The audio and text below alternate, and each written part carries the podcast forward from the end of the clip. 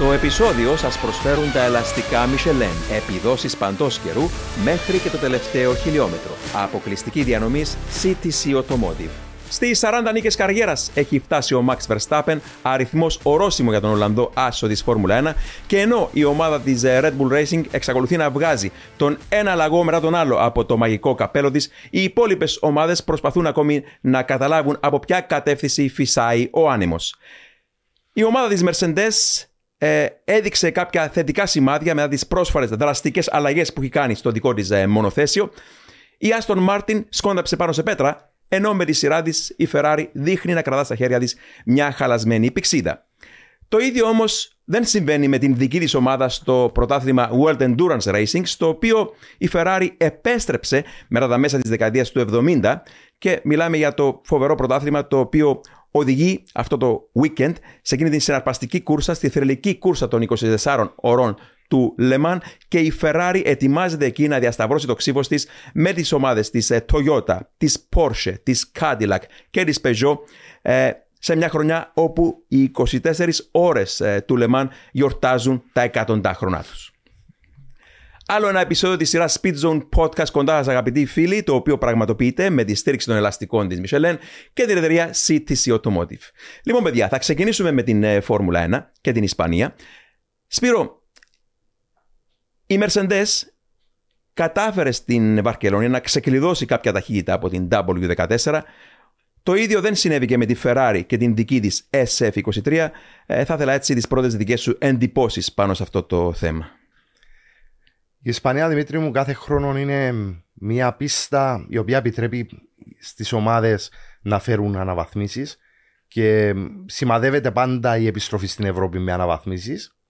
Φέτος η διαφορά που υπάρχει με τη Red Bull Racing είναι πάρα πολύ μεγάλη και έγινε μια μεγάλη προσπάθεια από τις δύο τουλάχιστον αυτές ομάδες για να μικρύνει το χάσμα. Κάτι που δεν φάνηκε ιδιαίτερα στην πράξη, παρόλο που η Mercedes ήρθε δεύτερη, ήταν βελτιωμένη, συμφωνώ.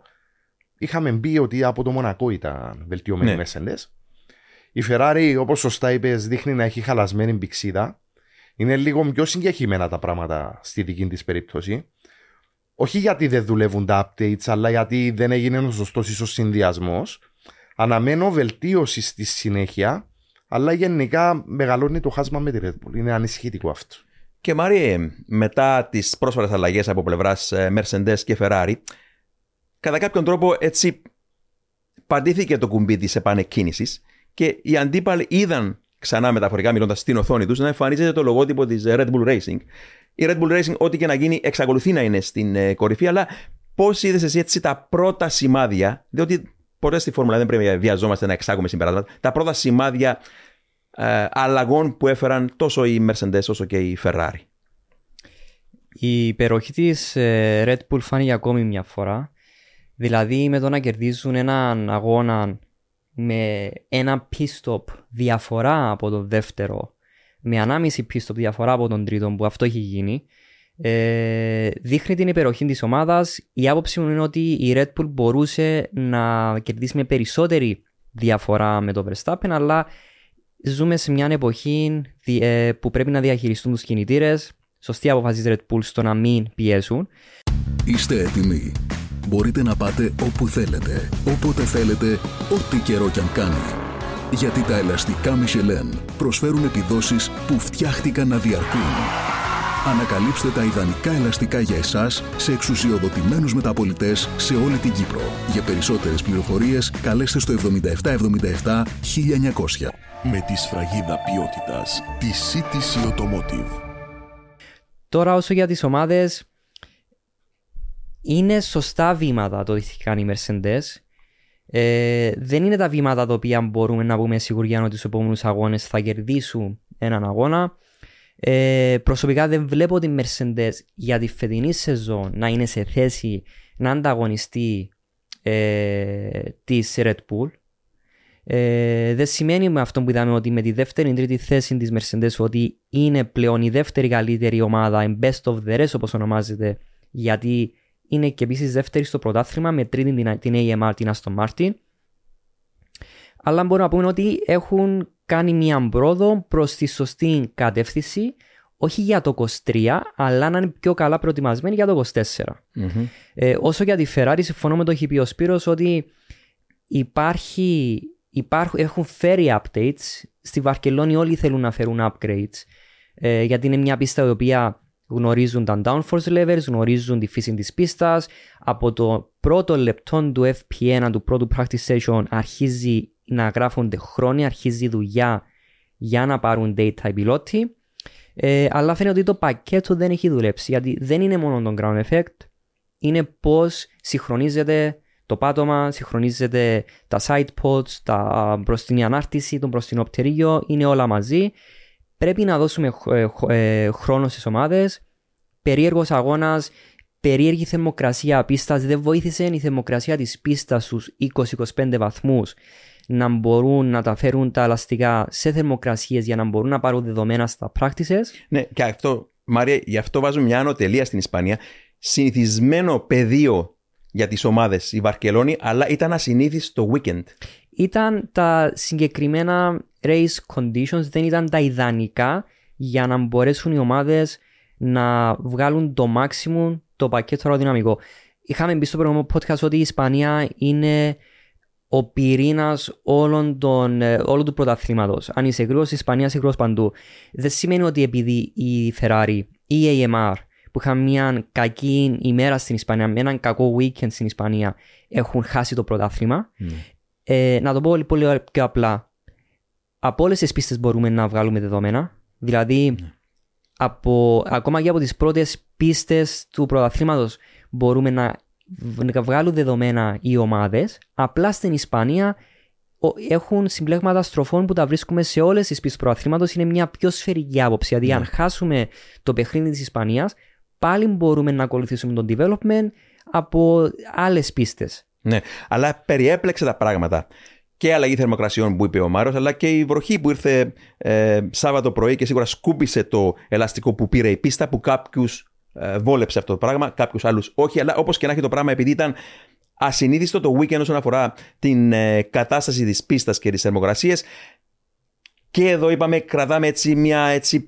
Βάζουμε, είπαμε, μια ανωτελεία για να περιμένουμε τι θα γίνει μετά. Αλλά επειδή θέλω να ξεκινήσουμε από την αρχή, και δεν μπορούμε ποτέ να υποτιμούμε την ε, Red Bull Racing ενώ να την, να την βγάζουμε από την εξίωση εφόσον κερδίζει με άνεση τα Grand Prix. Αλλά μας εντυπωσιάζει συνεχώς ε, αυτή η άνεση με την οποία ε, κερδίζει και θα πω δύο απλά παραδείγματα που σίγουρα γνωρίζετε. Στο FP2 τόσο άνετος ήταν ο Max Verstappen που άκουσε από τον ασύρματο στον καράζ να χτυπάει το τηλέφωνο του Helmut Μάρκο και αναγνώρισε το, το χαρακτηριστικό ήχο του τηλεφώνου του κινητού του, του Helmut Μάρκο. Ο Helmut Μάρκο, ο οποίος ε, κέρδισε, μιας και μιλούσαμε προηγουμένως για το 24ωρο του Λεμάν, κέρδισε το 24ωρο του Λεμάν του 1971 με την θρελική Porsche 917. Ήταν για πολλά χρόνια, σχεδόν 40 χρόνια, το γρηγορότερο Λεμάν όσον αφορά μέση ώρα ταχύτητα που κερδίθηκε ποτέ. Δεν απατώ, μετά κοντά στα. Για κάποιο λόγο το θυμάμαι σε μίλια, πόσα, 140 μίλια νομίζω ε, μέση ωραία 24 ώρε ε, κούρσας. Αλλά, εν πάση περιπτώσει, το ένα αυτό με τον Max Verstappen που άκουγε από τον ασύρματο το τηλέφωνο του Helmut Marko και το άλλο είναι ότι ε, η Red Bull Racing έδειξε πως έχει την πολυτέλεια να κοιμάται το βράδυ με το παράθυρο ανοιχτό εφόσον ε, εγκατέλειψαν τον ταχύτερο του γύρω στα προγραμματικά, τον, τον τελευταίο υπτάμενο γύρο, γιατί ήθελαν να περισσώσουν ένα έξτρα σετ μαλακών ελαστικών, νομίζω, Σπύρο, ναι, για, την, για την κούρσα. Άρα έχει αυτή την πολυτέλεια η ομάδα που δεν έχουν οι άλλες, καθώς προσπαθούν ακόμα να τα βρουν με τα μονοθεσιά τους. Επειδή η εξέλιξη στη Φόρμουλα 1 δεν σταματάει ποτέ, ο Έντρια Νιούι και γενικά η ομάδα της Red Bull Racing ήξεραν ότι οι αντίπαλοι τη θα έφερναν αναβαθμίσεις, προχωρήσαν και ήδη σε αναβαθμίσεις. Είχαν αναβάθμιση στο πάτωμα, η οποία αναβάθμιση τους έδωσε και έξτρα όθηση και θεωρώ ότι το χάσμα μεγάλωσε παραμίκρινε στη Βαρκελόνη. Ναι. Μεγάλωσε. Σίγουρα. Ναι. Και, και μιλώντας για Βαρκελόνη, είναι μια πίστα κομμένη και ραμμένη, ας μην ξεχνάμε, και στα μέτρα της RB19, αλλά και στα μέτρα της της ε, πένας του, του μάγου της αεροδομική του Έντρια Έκανα πρόσφατα μια στατιστική. Ε, η πίστα της Καταλωνίας υπάρχει στο καλεντάρι από το 1991. Και αν πάρεις τα 33 Grand Prix που έγιναν σε εκείνη την πίστα, ο, ο Έντρια μονοθέσια του Έντρια που είτε ανήκαν στην Williams, είτε στη McLaren, είτε στη Red Bull, κέρδισε τα 14 από τα 33 Grand Prix, ποσοστό επιτυχίας 43%. πολύ μεγάλος αριθμός Μαρία επιτυχίας από, ε, από τον Νιούι σε μια πίστα η οποία είπαμε είναι κομμένη και ραμμένη στα μέτρα ενός μέτρα της αεροδυναμικής. Και έκανε το θαύμα, όπως λέει ο Σπύρος άλλη μια φορά.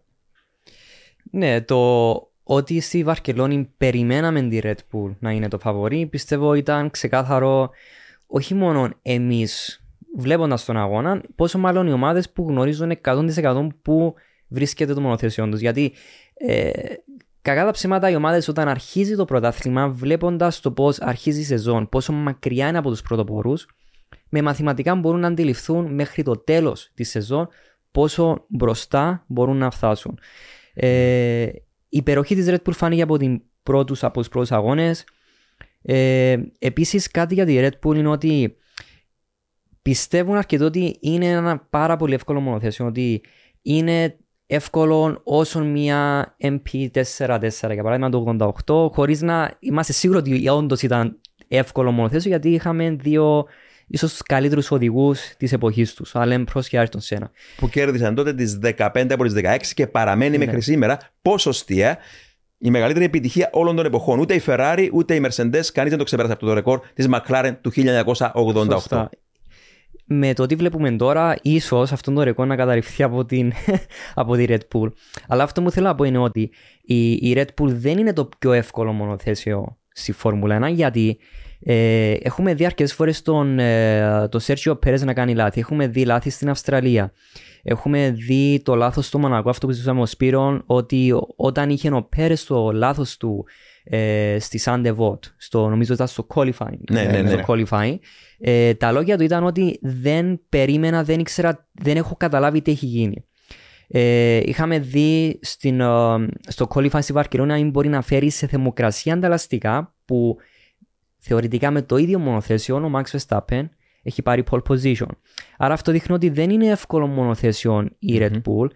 Είναι ένα μονοθέσιο ε, το οποίο δουλεύει σε έναν aggressive, ε, aggressive επίπεδο ναι. που είναι το επίπεδο του Max Verstappen.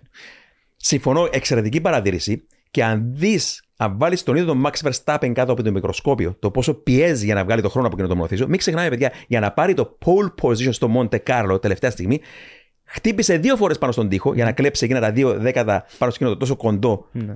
σε μήκος τμήμα της ε, πίστας. Άρα, προς Θεού, η δουλειά που κάνει ο Max Verstappen, μιλάμε για έναν υπερπιλότο εναντίον ενός του ομόσταυλου του Πέρες, πιο γήινου ε, πιλότου. Και, άρα, άρα, συμφωνώ μαζί σου ενώ ότι εκείνη η Red Bull δεν γράφει από μόνη της τους χρόνους σίγουρα. Ε, ναι, το τι έχουμε τώρα είναι το καλύτερο μονοθέσιο με ίσως τον καλύτερο με έναν πάρα πολύ χαρισματικό πιλότο. Όταν έχει αυτόν τον συνδυασμό, πλέον βλέπουν τα αποτελέσματα όπως ήταν τα αποτελέσματα του 1988 ναι. με τις McLaren Honda, Allen προ Ayrton Senna. Βλέπουμε, ε, είναι βασικά το πρωτάθλημα που είχαμε, που είχαμε δει πριν από τόσα χρόνια. Ναι. Και Σπύρο, έτσι, πολλοί κόσμοι που ασχολείται τα τελευταία χρόνια με τη Φόρμουλα, ξέρεις, ξεκινούν κάποιοι και λένε ότι μπορεί να είναι μονότονη η φετινή σεζόν εφόσον τη μονοπολεί η Red Bull, αλλά διερωτώ με, έκανα μια άλλη στατιστική πρόσφατα. Και λέω ότι όσοι ασχολήθηκαν με τη Φόρμουλα περίπου τα τελευταία 15 χρόνια, δεν δικαιολογούνται να λένε πως είναι μονότονη η Φόρμουλα, γιατί Συγγνώμη, δεν δικαιολογούνται να λένε ότι είναι φέτος μόνο τον η Φόρμουλα 1. Γιατί η στατιστική που έχω κάνει είναι ότι αν πάρεις τα τελευταία 13 χρόνια στη Φόρμουλα 1, συγκλονιστική στατιστική, το πρωτάθλημα της Φόρμουλα 1, το πρωτάθλημα πιλότων, με εξαίρεση το 2016, κερδίθηκε από τους τρεις ίδιους πιλότους. Από τον Φέτελ, από τον Χάμιλτον και από τον Verstappen. Τώρα, και αν πάρεις τις ομάδες, τα τελευταία 13 παγκόσμια πρωταθλήματα, μόλις δύο ομάδες μονοπόλησαν όλους τους τίτλους κατασκευαστών και αυτές είναι βεβαίως η Red Bull Racing και η Mercedes.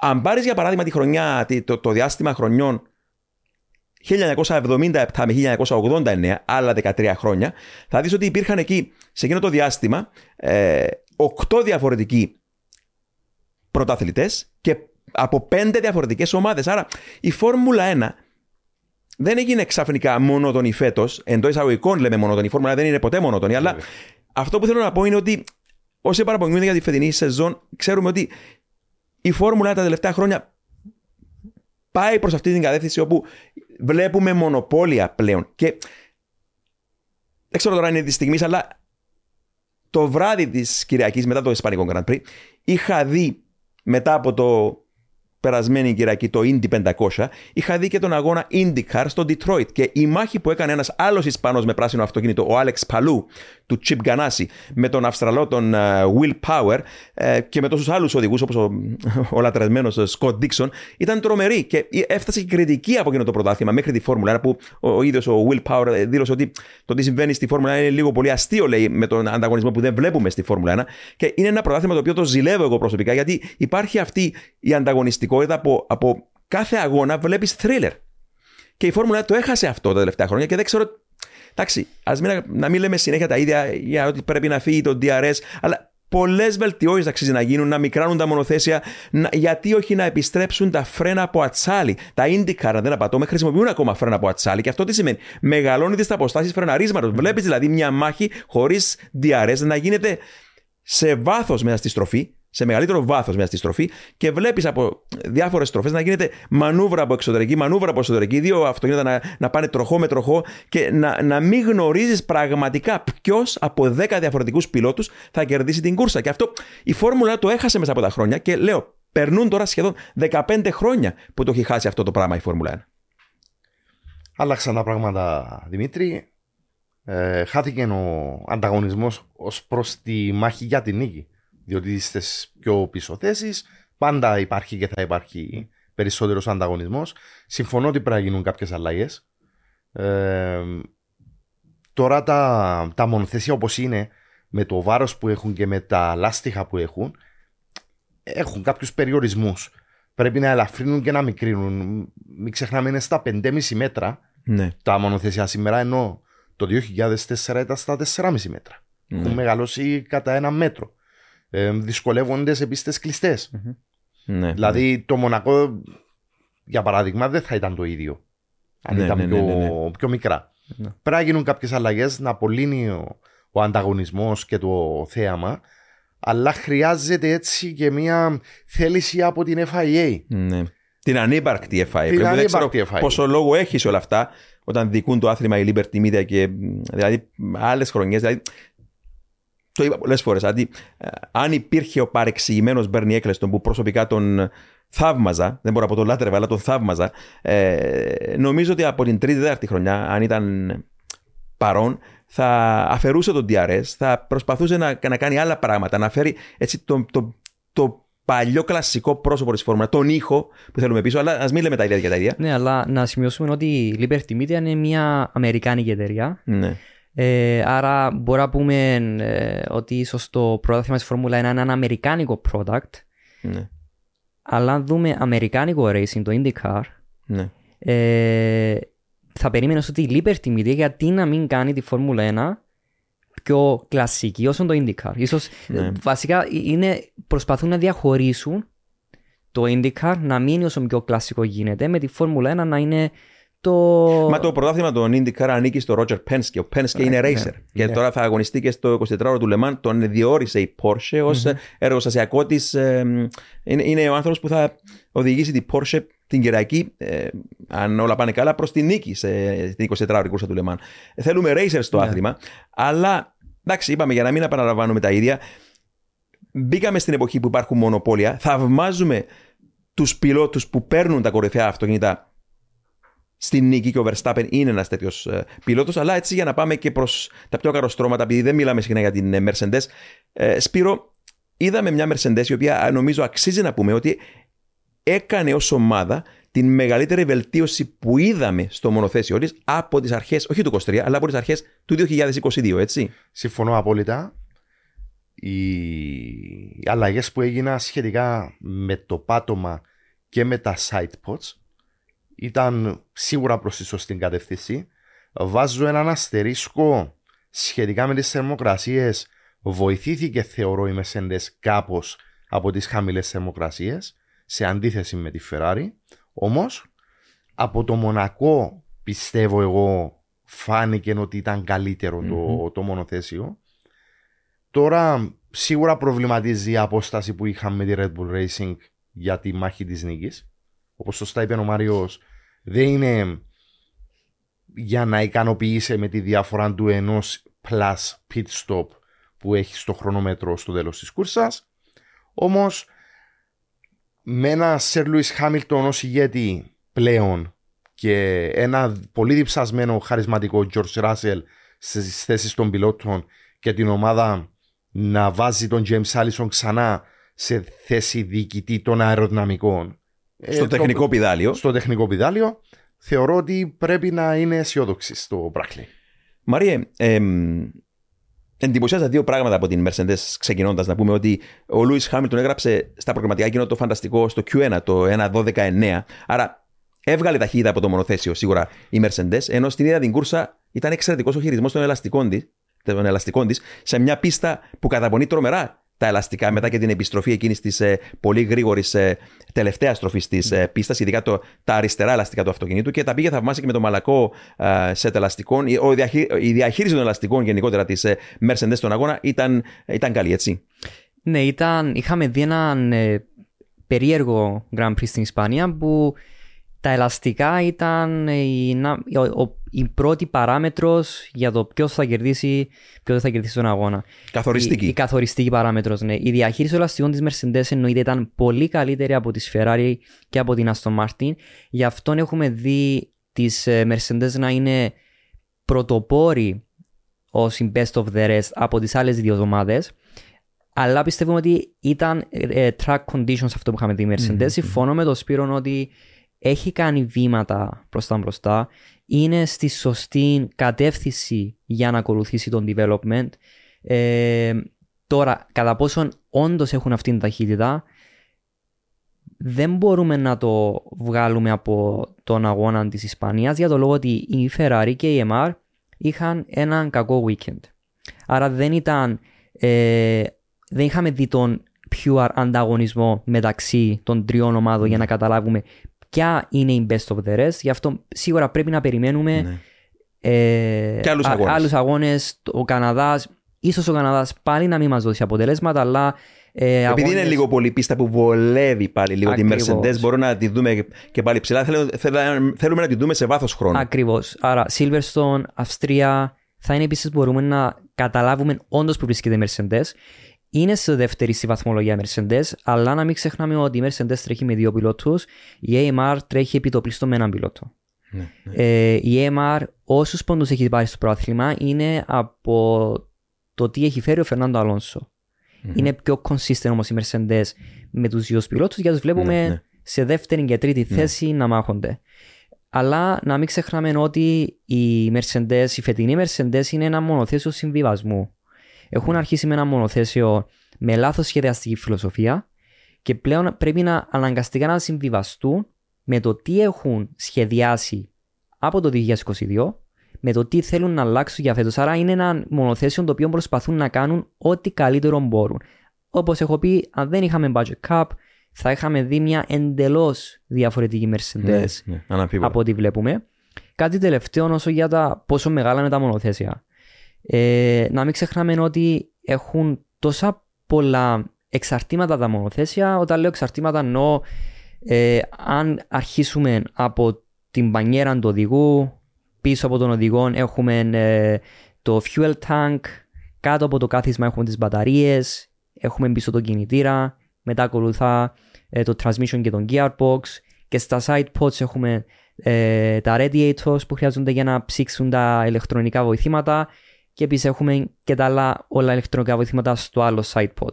Για να κάνεις το weight distribution όλων αυτών των εξαρτημάτων έχουν φέρει τα μονοθέσια στα πλέον 5,2-5,3 μέτρα. Την Για κατανομή βάρους. Την κατανομή βάρους. Άρα ο λόγος που έχουμε τόσο τεράστια αυτοκίνητα φέτος τα τελευταία χρόνια είναι λόγω του weight distribution. Ναι, που, που έφερε βεβαίως το υβριδικό σύστημα. Το υβριδικό σύστημα. Γι' αυτό να δούμε τα μονοθέσια του 2005 που ήταν στα 4, κάτι μέτρα δεν είχαν τα, το, το KERS που είναι αρκετά μεγάλο σύστημα. Ναι, ναι, ναι. Άρα γι' αυτό ήταν πιο μικρά τα μονοθέσια. Άρα να φύγει και το υβριδικό σύστημα. Σπυρό να φέρουμε βιοκαύσιμα και, Και να πάμε V10. ατμοσφαιρικούς.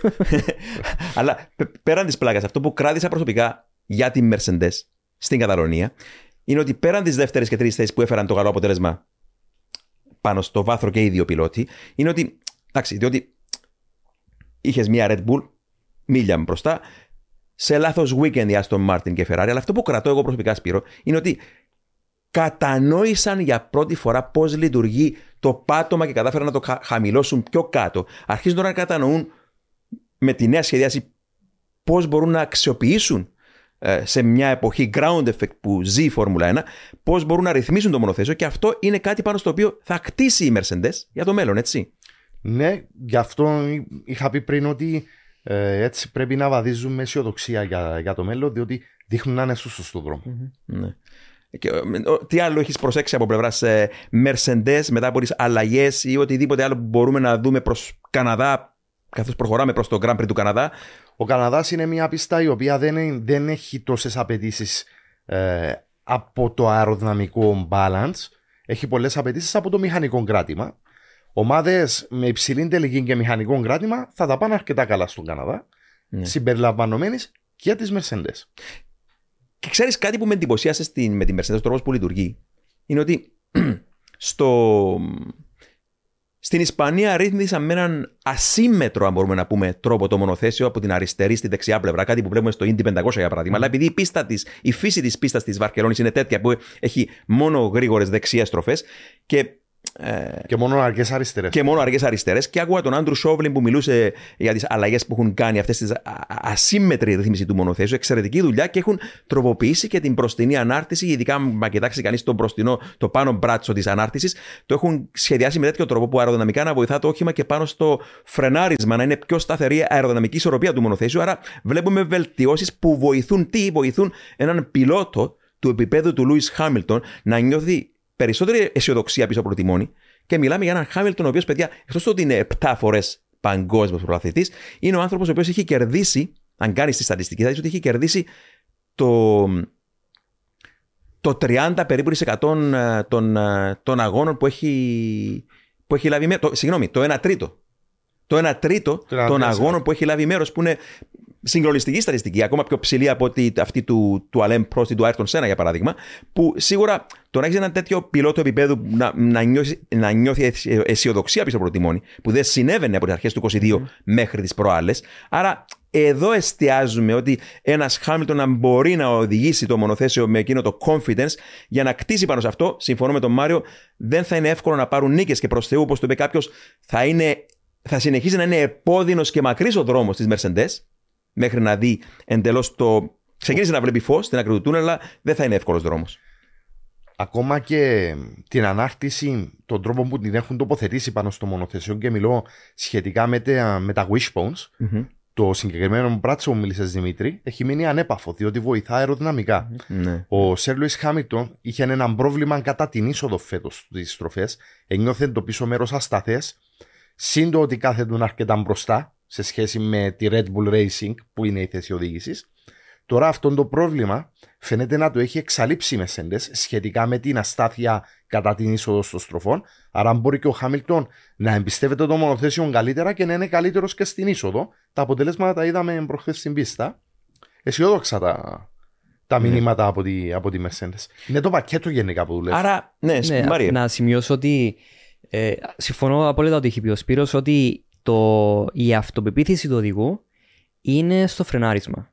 Δηλαδή, όταν στο σημείο φρεναρίσματος, αν ο οδηγός νιώσει το μονοθέσιο στο πίσω μέρος ελαφρύ, που σημαίνει ότι η κατανομή βάρους από πίσω έχει μεταφερθεί όλη στο μπροστινό μέρος και δεν νιώθει το βάρος του μονοθέσιου στο πίσω κομμάτι, δεν θέλει να στρίψει το τιμόνι. Μμμ. Άρα το φρενάρισμα στε- σε αγώνες Φόρμουλα 1 είναι το α και το ω για να εισπράξουμε το confidence του οδηγού. Άρα όταν οι οδηγοί λένε ότι δεν νιώθουν αυτοπεποίθηση πίσω από το τιμόνι, δεν είναι αυτοπεποίθηση στις ευθείες ή στις ψηλές ταχύτητες. Είναι αυτοπεποίθηση όταν πρέπει να φρενάρουν. Το πώς μπορεί να βοηθηθεί αυτό με τα αεροδυναμικά ώστε να μπορείς να επαναφέρεις το βάρος στο πίσω μέρος για να μπορεί να έχει αυτοπεποίθηση. Αυτό που ήταν το πρόβλημα Για- του Λουί Χάμιλτον. Γι' αυτό λέω και εγώ ότι δούλεψαν και ακόμα και πάνω στην μπροστινή ανάρτηση αεροδυναμικά μιλώντας. Και είναι αυτό που λέω τώρα ότι αυτές οι αλλαγές βολεύουν πολύ τον Χάμιλτον σε σχέση με τον Ράσελ. Και μην ξεχνάμε, εντάξει, κατά ψέματα ο Ράσελ ήταν, δεν ήταν τόσο ευχαριστημένος με αυτές τις αλλαγές. Και είναι κάτι το οποίο ίσως θα αξίζει να το παρακολουθήσουμε.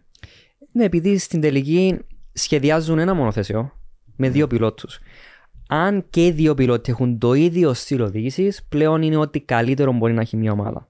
Αν όμως έχεις δύο πιλότους με διαφορετικό στυλ οδήγησης, όπως για παράδειγμα Πέρες, Max Verstappen, αναγκαστικά η ομάδα πρέπει να σχεδιάσει ένα μονοθέσιο για ένα από τα δύο στυλ οδήγησης. Άρα Ναι.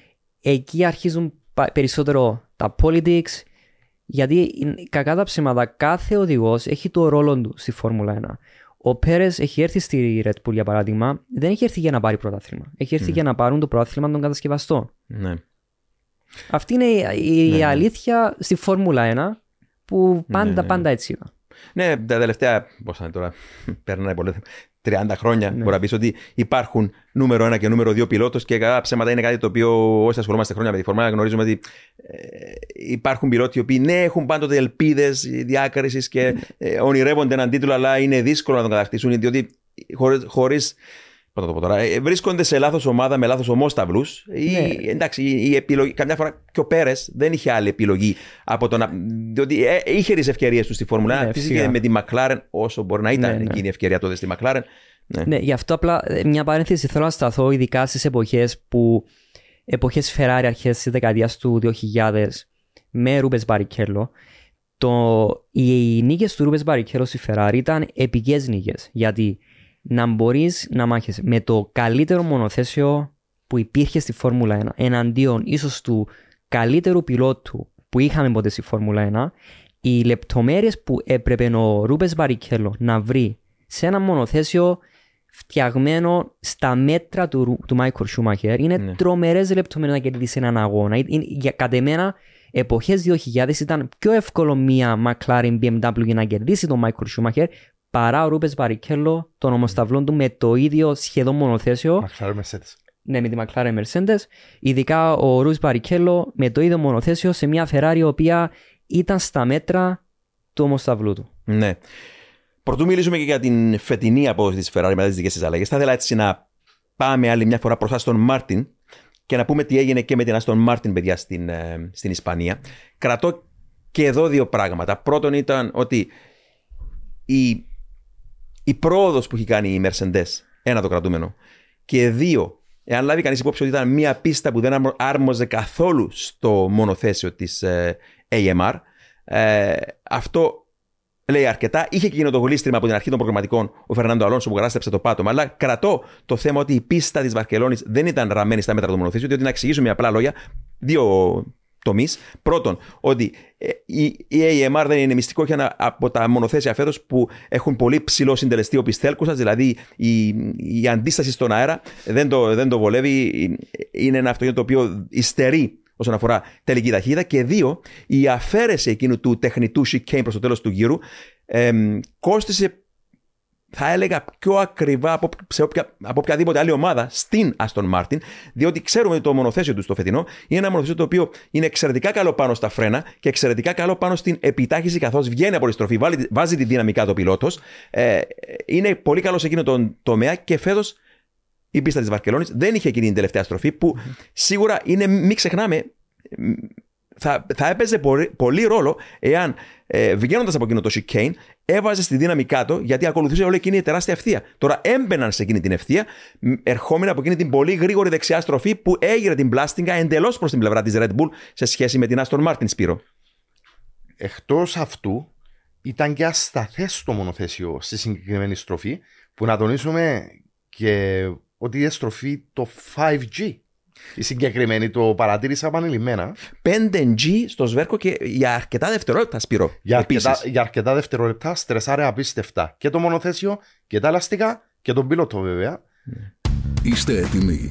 Μπορείτε να πάτε όπου θέλετε, όποτε θέλετε, ό,τι καιρό κι αν κάνει. Γιατί τα ελαστικά Michelin προσφέρουν επιδόσεις που φτιάχτηκαν να διαρκούν. Ανακαλύψτε τα ιδανικά ελαστικά για εσάς σε εξουσιοδοτημένους μεταπολιτές σε όλη την Κύπρο. Για περισσότερες πληροφορίες καλέστε στο 7777 1900. Με τη σφραγίδα ποιότητας τη CTC Automotive. Τέτοιες στροφές θέλουμε στη Φόρμουλα 1. Το πλάνο από τη σταθερή κάμερα απέναντι ήταν τουλάχιστον συγκλονιστικό. Μου θύμισε την Cops.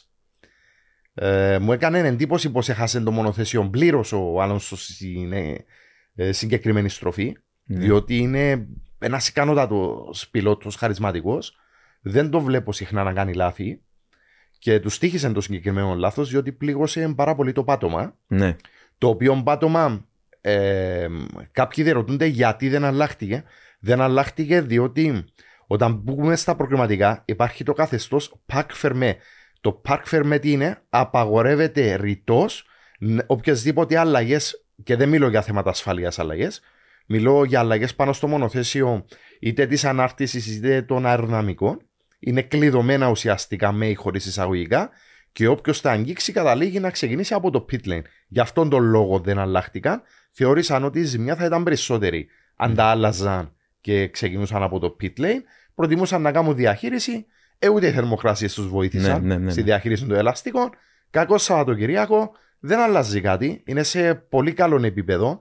Αυτό που παρατήρησα είναι ότι δεν θα χάσει τόσο εύκολα στη- σε απόδοση σε σχέση με τη Mercedes όσο ίσως λαθασμένια νομίζαμε και ο εαυτός μου μέσα στην αρχή της σεζόν. Είναι τόσο καλή η βάση του μονοθεσίου το budget cap θα τους βοηθήσει και θα κρατηθούν στη μάχη στο τέλος. Συμφωνώ απόλυτα με αυτό, Σπύρο, και να πω, Μαρία, εάν τυχόν ε, δεν το γνωρίζει ο κόσμος, να, πούμε, να βάλω εδώ με μικροσκόπιο αυτό που έγινε στα προγραμματικά με τον Φερνάντο Αλόνσο, διότι έσπασε το πάτωμα από την αρχή του Q1 και τι έκανε εκεί η ομάδα όλη την περίοδο, όπως λέει και ο Σπύρος, δεν μπορούσαν να αλλάξουν το πάτωμα και τι έκαναν σε επικοινωνία, δεν απατώμε με τη βάση στη Βρετανία, έστελναν, λάμβαναν data και έστελναν πληροφορίες για να μπορέσουν να ρυθμίζουν το setup του μονοθέσιου με εκείνο το, το- του πληγωμένου πλέον μονοθέσιου και ήταν ένα συνεχόμενο κυνήγι ρύθμισης του setup που μόνο ένας Φερνάντο άλλος θα μπορούσε σε αυτό να ανταποκριθεί. Διότι δεν, ή- ήταν πλέον λύση συμβιβασμού. Ο- ότι και θα έκαναν πλέον στα προγραμματικά και προκρίθηκε σίγουρα 8 Αυτή είναι κάποιοι από τους λόγους, κάποιους από τους λόγους που έχω ρε- ερωτευτεί τη Φόρμουλα 1.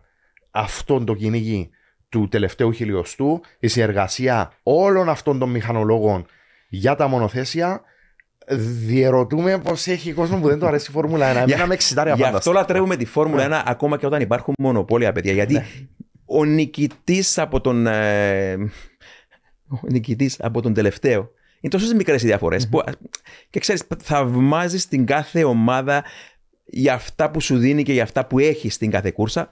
Εντάξει, η Red Bull άριστη σε όλα σίγουρα, αλλά δεν μπορώ να αποτιμήσω όλους τους άλλους για τη δουλειά που κάνουν.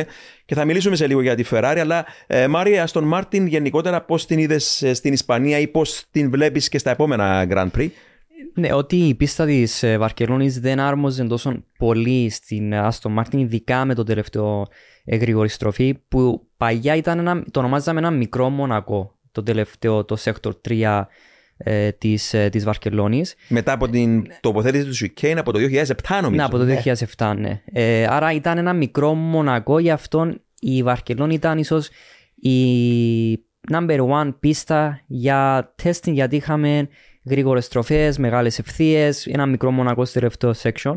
Ναι, η Aston Martin νομίζω έχει περισσότερο downforce από ότι η Red Bull, γιατί είχαμε δει στις πίστες ότι ο Αλόνσο μπορούσε να φρενάρει πολύ πιο αργά για να μπει στις στροφές.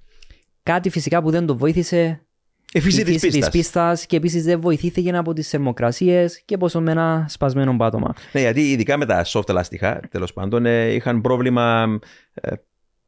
Ε, πρόορης, αν θέλεις, η συμπεριφορά του αυτοκινήτου με, τα, με το λάστιχο. Είχαν, δηλαδή πήγε, δεν ήταν weekend στο Μάρτιν Ναι. όπως και να έχει. Ναι. Ε, επίσης οι ομάδες Φόρμουλα 1 γνωρίζω από τη McLaren αλλά επί το πλήστον όλες οι ομάδες ε, δουλεύουν πάνω κάτω με τον ίδιο τρόπο. Υπάρχει το λεγόμενο War Room ε, όπου υπάρχει στο McLaren Technology Center μια ομάδα από μηχανικούς οι οποίοι βλέπουν τις τηλεμετρίες με πιο καθαρό μάτι, πιο καθαρή σκέψη ε, στο, στο walking όπου δίνουν συνεχώς δεδομένα καθ' όλη τη διάρκεια αγώνα. Ε, πα- σπα- πιο παλιέ εποχές βλέπαμε να γίνεται ο αγώνας την ίδια ώρα να δουλεύει ο test driver στο simulator, στο walking για να πάρει πληροφορίες Ζωντανά. ζωντανά για να τους δώσει feedback in real time αν το setup θα δουλέψει και το καθεξής. Ήταν πιο extreme εποχές.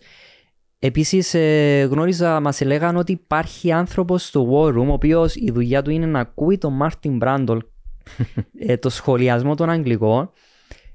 Για ποιο λόγο; Σε περίπτωση που βρέξεις στην πίστα για παράδειγμα στο Silverstone αν ακούσει από τον Μάρτιν Μπράντλ να σχολιάσει ότι α, βλέπουμε βροχές και κανείς στην πίστα ή στο pit lane να μην, έχει, να μην έχει αντιληφθεί ότι θα βρέξει, θα ήταν η πληροφορία ότι ο Μάρτιν Μπράντλ για παράδειγμα έχει πει ότι θα βρέξει, δείτε αυτή την πληροφορία. Γι' αυτό λέω ότι η λεπτομέρεια που βλέπουν η Φόρμουλα 1 είναι εξωπραγματική. Ναι, πρα- ε, απίστευτο. Γι' γι' αυτό λατρεύουμε τη Φόρμουλα 1, όπως λέμε. Λοιπόν, παιδιά, να περάσουμε προς εκείνη την κόκκινη σπαζοκεφαλιά, την Ferrari και αυτή δεν μίλησαμε όσο θα θέλαμε φέτος. Λοιπόν, ε, θα ξεκινήσω από τα λόγια του Φρεντ Βασέρ. Μίλησε ότι είχαν προβλήματα η ομάδα καθαρό με τα ελαστικά της μετά από τις μισές αλλαγές. Και θα μας πει ο Σπύρος, γιατί είναι μισές οι αλλαγές που έχουν φέρει στην Ισπανία. Δεν έφεραν όλες τις αλλαγές που περίμενε η ομάδα για να τους κρίνουμε από τώρα.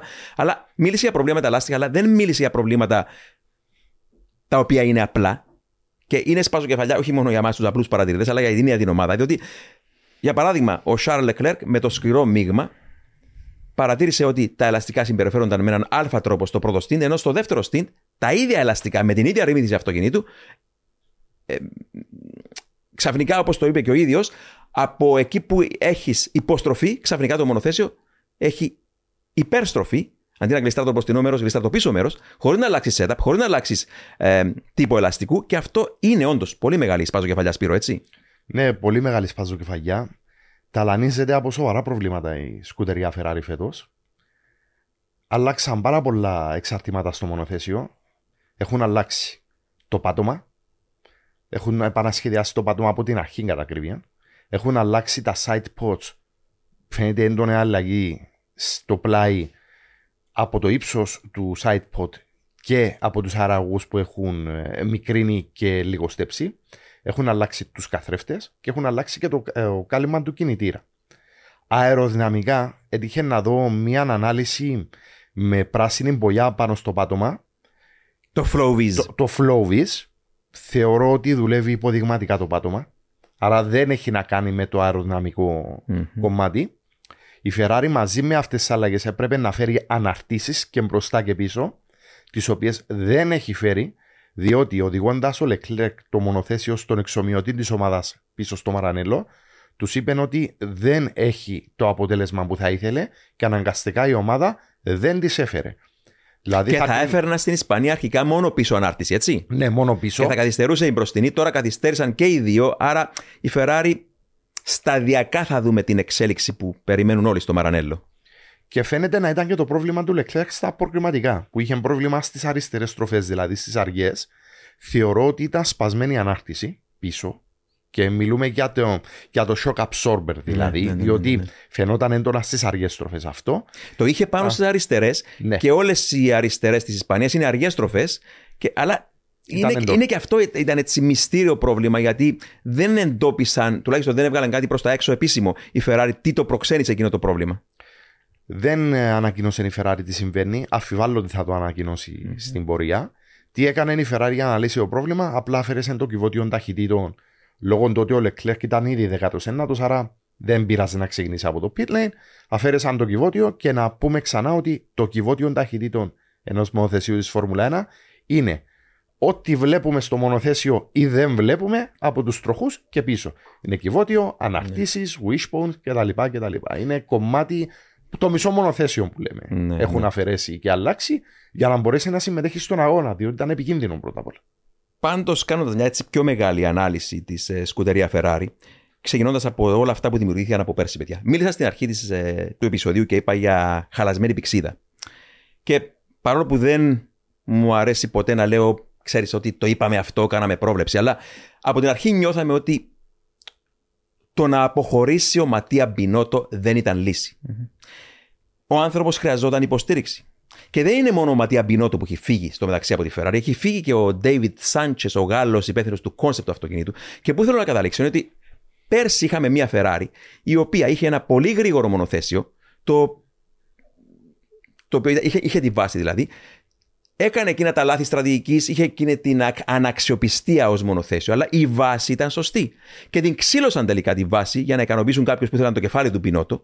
Αλλά δεν, ε, ξαναλέω, δεν έφυγε μόνο ο Πινότο. Για παράδειγμα, Μάρια, εσύ γνωρίζεις, έχοντας δουλέψει στη McLaren, ότι αποχωρώντα ο David Sanchez από το δικό του πόστο, δεν, ε- δεν, δεν λειτουργεί πλέον η ομάδα. Είναι πλην ένας άνθρωπος. Δεν έχει φύγει απλά ένας, μια μονάδα, ένας μηχανικός.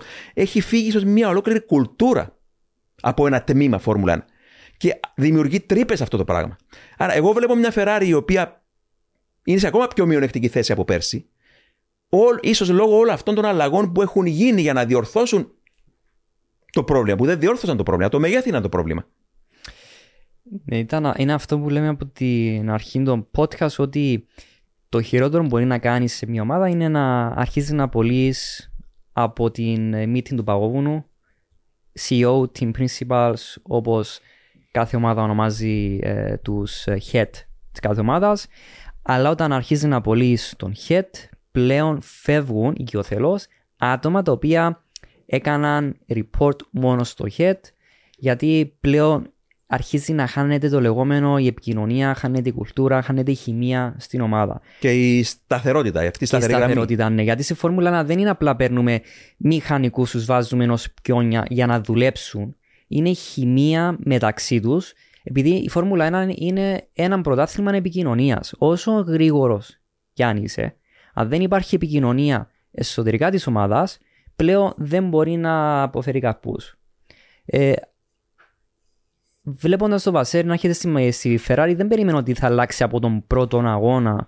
Γιατί η επιρροή του Βασέρ θα φανεί ε, το 2024. Ακριβώς. Τώρα ο Βασέρ απλά πρέπει να ε, συμβιβαστεί με μια ομάδα του Μπινότο, γιατί ακόμα βλέπουμε την ομάδα του Μπινότο, όμως πρέπει να συμβιβαστεί με απώλειες της ομάδας και πρέπει και αυτός να καταλάβει το πώς δουλεύει η χημεία στην ομάδα, γιατί έχει φύγει από τη Σάπερ που ήταν σε μια μειονεκτική θέση από πλευράς τεχνολογίας. Ναι. Η Σάπερ σε με τη Ferrari.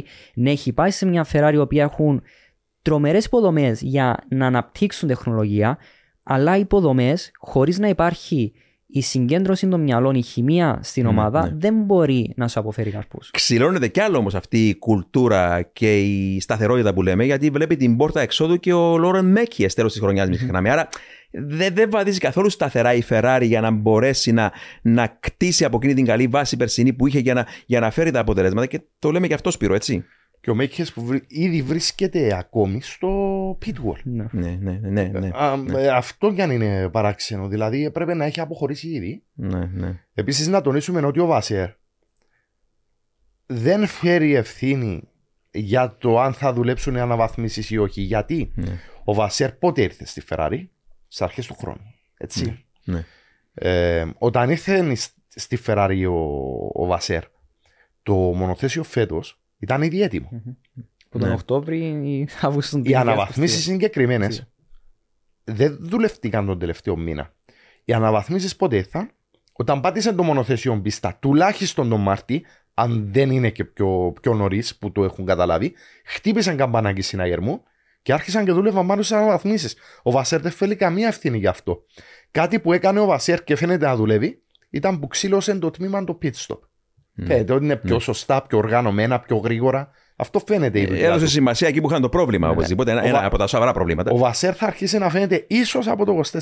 σω. Ναι. Δεν φαντάζομαι να τον απολύσουν κι αυτό. Και ξέρεις, όλη αυτή την ώρα ναι. συζητάμε για μια Ferrari η οποία πολλοί κόσμοι, ε, τα λαϊκά κυρίως στρώματα, σχολιάζουν και λένε ξέρεις, πρέπει να φύγουν όλοι από αυτή την ομάδα και να έρθουν κάποιοι καινούργοι. Και μιλάμε εδώ για μια ομάδα, παιδιά, η οποία χθες στην Ισπανία προκρίθηκε δεύτερη με δέκατα διαφορά από το πιο γρήγορο μονοθέσιο στον κόσμο. Δεν είναι τόσο τραγικά τα πράγματα. Στη Φόρμουλα 1, ο νικητής από τον χαμένο από τον δεύτερο έχουν ελάχιστες διαφορές. Δεν μιλάμε ξαφνικά για μια ομάδα η οποία είναι καταποντισμένη και είναι ένα χάος. Ναι, ξεκρίνουν από τις νίκες και τα προαθλήματα στη Φόρμουλα 1, αλλά μην ξεχνάμε ότι για να έστω εκεί, η διαφορά του πρώτου από τον δεύτερο, τον πρώτο χαμένο είναι, είναι ελάχιστη. Άρα δεν πρέπει να βιάζεται κάποιος και ξέρεις κάθε φορά. Και δυστυχώς αυτό το, το έχω επαναλάβει. Αλλά αν ψάξει κανείς ιστορία και να πάει πίσω στην ίδρυση της Scuderia Ferrari από τον Νοέμβριο του 1929, όταν τη διοικούσε ο Έντζο Ferrari με αυτοκίνητα της Άλφα Ρομέο και φτάσει στο πρωτάθλημα της Φόρμουλα 1, δεκαετία του 50,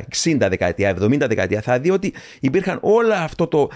Κυρίαρχο ήταν το χάος. Mm-hmm. Ανέκαθεν στη Ferrari. Αυτά τα σκαμπανεβάζαμε περισσότερο. Είχε λιγότερο κορυφές και περισσότερες παιδιάδε, αν, αν καταλαβαίνετε τι θέλω να πω. Ενώ ότι ήταν ε, τίτλος και μετά αρκετά Πώς. χρόνια πτώση και μετά ξανά πάνω. Και, και είναι αυτό το οποίο επαναλαμβάνεται, είναι στην κουλτούρα της ομάδας. Λόγω φιλοσοφίας.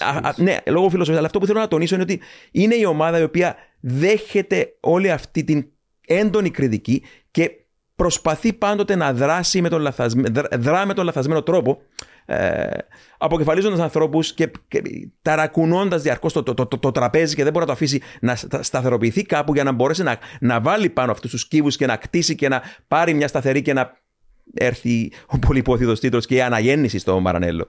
Και είναι κρίμα διότι μιλούμε για την πιο θρηλυκή ομάδα της Φόρμουλα 1 που αν αποχωρήσει η Ferrari από τη Φόρμουλα 1, η Φόρμουλα 1 δεν θα είναι πια η ίδια. Ναι. Ναι. Και διαρωτούμε καμιά φορά, ίσως επειδή είναι και μεσογειακός λαός, οι Ναι. Ιταλοί Ναι. είναι πιο θερμόεμοι έτσι στις αντιδράσεις σε σχέση με τους πιο τεχνοκράτες, να πούμε, Γερμανούς. Ναι. Γενικά όμως είναι μια κατάσταση η οποία δεν πρέπει να Ναι, υπάρχει. είναι στη κλασικό ομάδα. παράδειγμα. Δηλαδή, άμα άμα προσέξεις Ναι. όλο το 22 και μέχρι τώρα 23 που φτάνει. Και το ίδιο, α, μ, αν όχι μεγαλύτερη αποτυχία, α, από την ίδια αποτυχία, πάσχει και η Mercedes. Αλλά δεν ακούς. Απολύστε τους όλους, αλλάξετε Σωστά. ε, νοοτροπία, φύγετε. Ξέρω, διότι η Mercedes ξέρει, να, δου- ξέρει να, να τα προσπερνά αυτά, ξέρει να μην την επηρεάζουν αυτά και να, και να διορθώνει τα προβλήματα. Με, Ναι. με, με, με- βλέπεις, δεν, δεν απέλησε τον, ε, τον Έλιοτ, του άλλαξε πόστο. Ναι.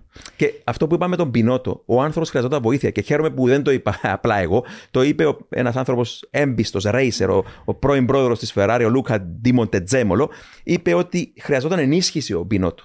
Όχι να τον αποκεφαλίζει. Διότι αυτό είναι το πρόβλημα. Ότι δημιουργείς αλλαγή εντελώς κουλτούρα στην ομάδα πλέον και είναι δύσκολο να βρεις τη λύση. Ναι, η... εντάξει, να μην ξεχνάμε ότι η Mercedes είναι μια αγγλική ομάδα. Δεν είναι μια γερμανική Ναι, σίγουρα. ομάδα. Ε, άρα μιλάμε για... 95% και βάλει. ναι. Ακριβώς. Είναι μια αγγλική ομάδα, άρα είναι η πιο αγγλική η οργάνωση που υπάρχει στην, στην Αγγλία. Είναι πολύ πιο οργανωμένη.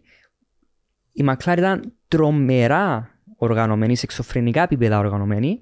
Ίσως λίγο πρόβλημα επικοινωνίας να αργεί να έρθει η επικοινωνία στη σωστή στιγμή. Αυτά είναι τα προβλήματα.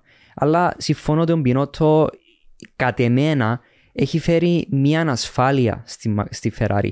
Οι χρονιές που είχαμε τον Πινότο ήταν οι χρονιές που δεν σκεφτόμασταν ότι θα, θα γίνουν ε, μεγάλες αλλαγές στην ομάδα που θα ταρακονίσουν departments. Αν γίνονταν κάποιο λάθος δεν σκεφτόμασταν ότι θα δαχτυλοδείξει συγκεκριμένο κεφαλή του department για να δει την πόρτα εξόδου.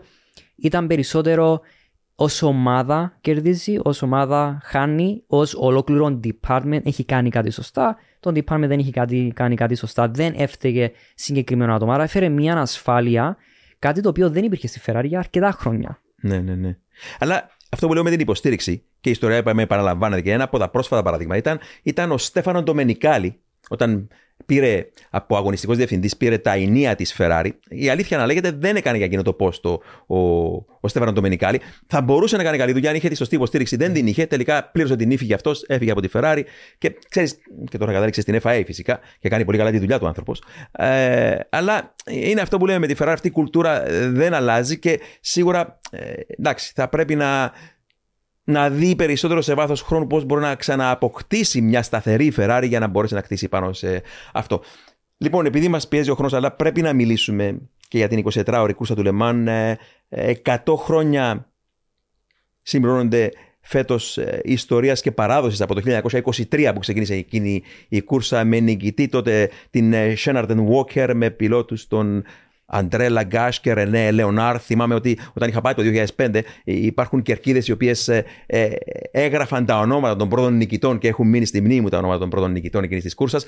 Ε, διανύουμε ήδη Αγία Εβδομάδα για τους απανταχού πιστούς του αθλήματος, εφόσον ε, είχαμε και τα, δοκιμαστικά την, ε, τα πρώτα δοκιμαστικά τη Δευτέρα. Η Ferrari έγραψε τον ταχύτερο χρόνο. Ε, άρα η γη έχει αρχίσει να σύεται, Μάρια. Ένας αγώνας ε, ο, ο οποίος διεξάγεται λίγο πολύ, όπως είπαμε, από το 23 εδώ και 100 χρόνια, ένα περίπου στην ίδια πίστα. Και η πίστα, όποιος πάει και επί τόπου και την δει, είναι μια πίστα που θυμίζει κλασική πίστα δεκαετίας του 60. Είναι στενή πίστα γεμάτη προκλητικές στροφές, όπως είναι η τελευταία στροφή της Ισπανίας, όπως η στροφή πριν από την ε, λεγόμενη.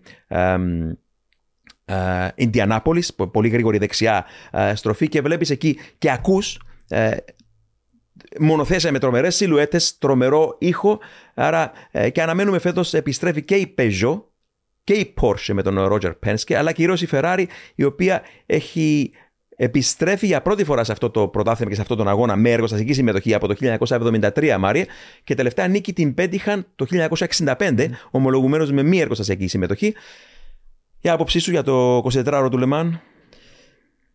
Είναι μετά το Indy 500, κατά μένα το Le Mans είναι ίσως ένα από τα μεγαλύτερα ε, ιστορικά events που γίνονται στον κόσμο του motorsport. Ε, είναι άριχτα συνδεδεμένο με η Φόρμουλα 1 το, το Le Mans, γιατί αν δούμε ειδικά εποχές ε, 50, 60 και 70, αρκετοί πιλότοι της Φόρμουλα 1 έτρεχαν και στα δύο πρωταθλήματα. Νομίζω ο Phil Hill mm-hmm. ε, κέρδισε το Le Mans, Jack Hicks κέρδισε ο το Phil Le Mans. Hill κέρδισε το Le Mans μια από τις χρονιές που το κέρδισε. Ναι. Το 61 πήρε τίτλο Φόρμουλα 1 και κέρδισε και το Le Mans. Ναι, Αλλά ναι. μέχρι σήμερα έχουμε δύο πιλότους στον Κρήτη της Φόρμουλα 1, ο Αλόνσο και ο Χούλκεμπεργκ, που όχι μόνο έλαβαν μέρος στην κούρσα, αλλά την κέρδισαν κιόλας. Κέρδισαν. Ε, ναι.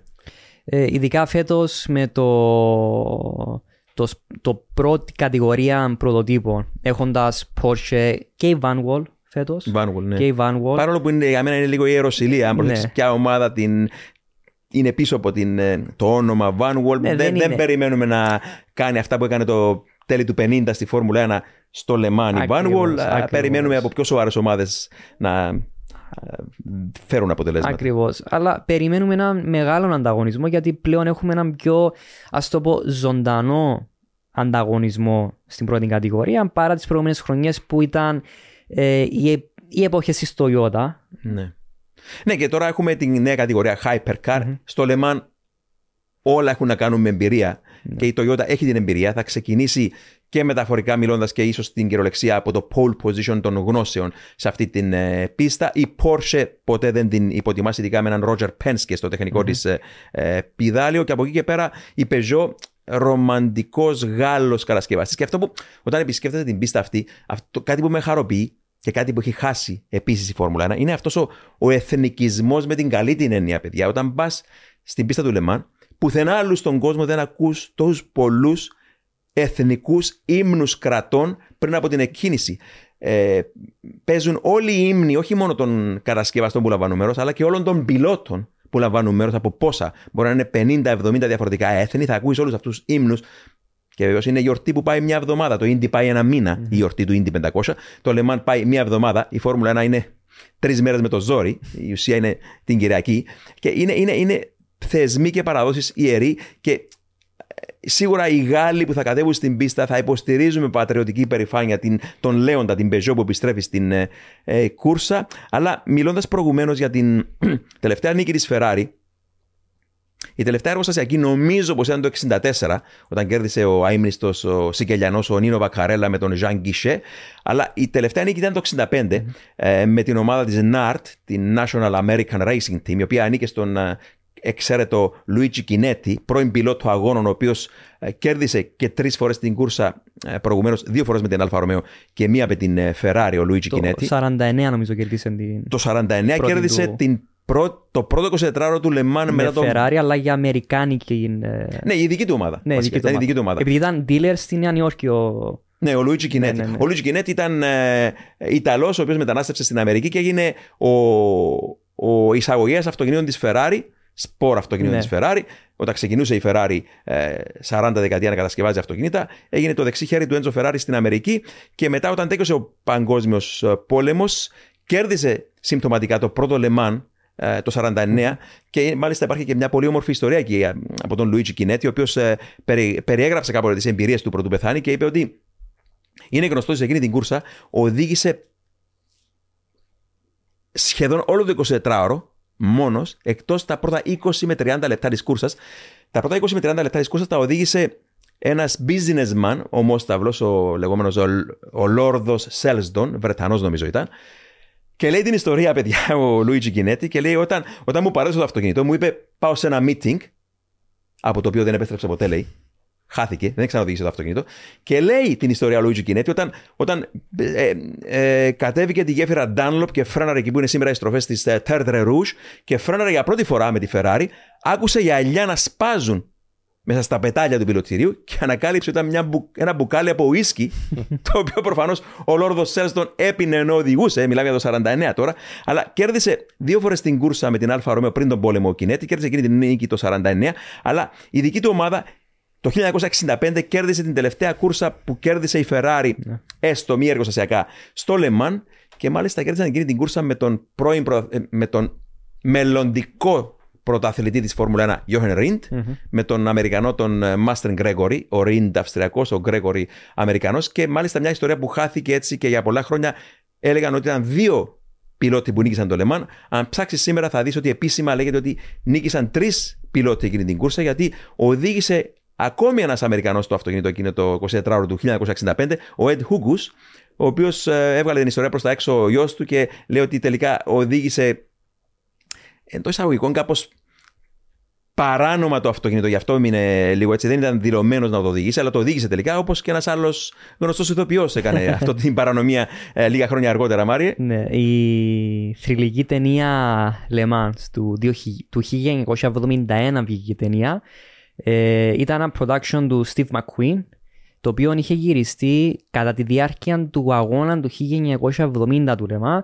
Ένας λόγος που είναι ιστορική ταινία είναι ότι το, το 69 είχαμε το διάσημο περπάτημα του Jack Hicks ε, ναι. στον Grid ως έναν είδος ε, διαμαρτυρίας. διαμαρτυρίας για το ότι οι οδηγοί παλιά ήταν στην ε, αριστερή πλευρά της πίστας, αυτοκίνητα παρκαρισμένα διαγώνα στη δεξιά πλευρά της πίστας Άρα έπρεπε να τρέξουν, να μπουν στο μονοθέσιο και να φύγουν. Το πρόβλημα ότι αυτό, γινόταν μέχρι το 1900. Ε, μέχρι το από, το, από το 23 μέχρι το 69. Μέχρι το 69. Το πρόβλημα ότι ήταν ότι αρκετοί πιλότοι δεν έβαλαν τη ζώνη ασφαλείας, δεν, δεν προλάβαιναν ή ακόμη δεν έκλειναν καν τις πόρτες. Άρα έκανε μια διαμαρτυρία ο Jack Hicks Πήγε αργά στο μονοθέσιο, αργά να βάλει τη ζώνη. Άρχισε τελευταίος, κέρδισε τον αγώνα φυσικά.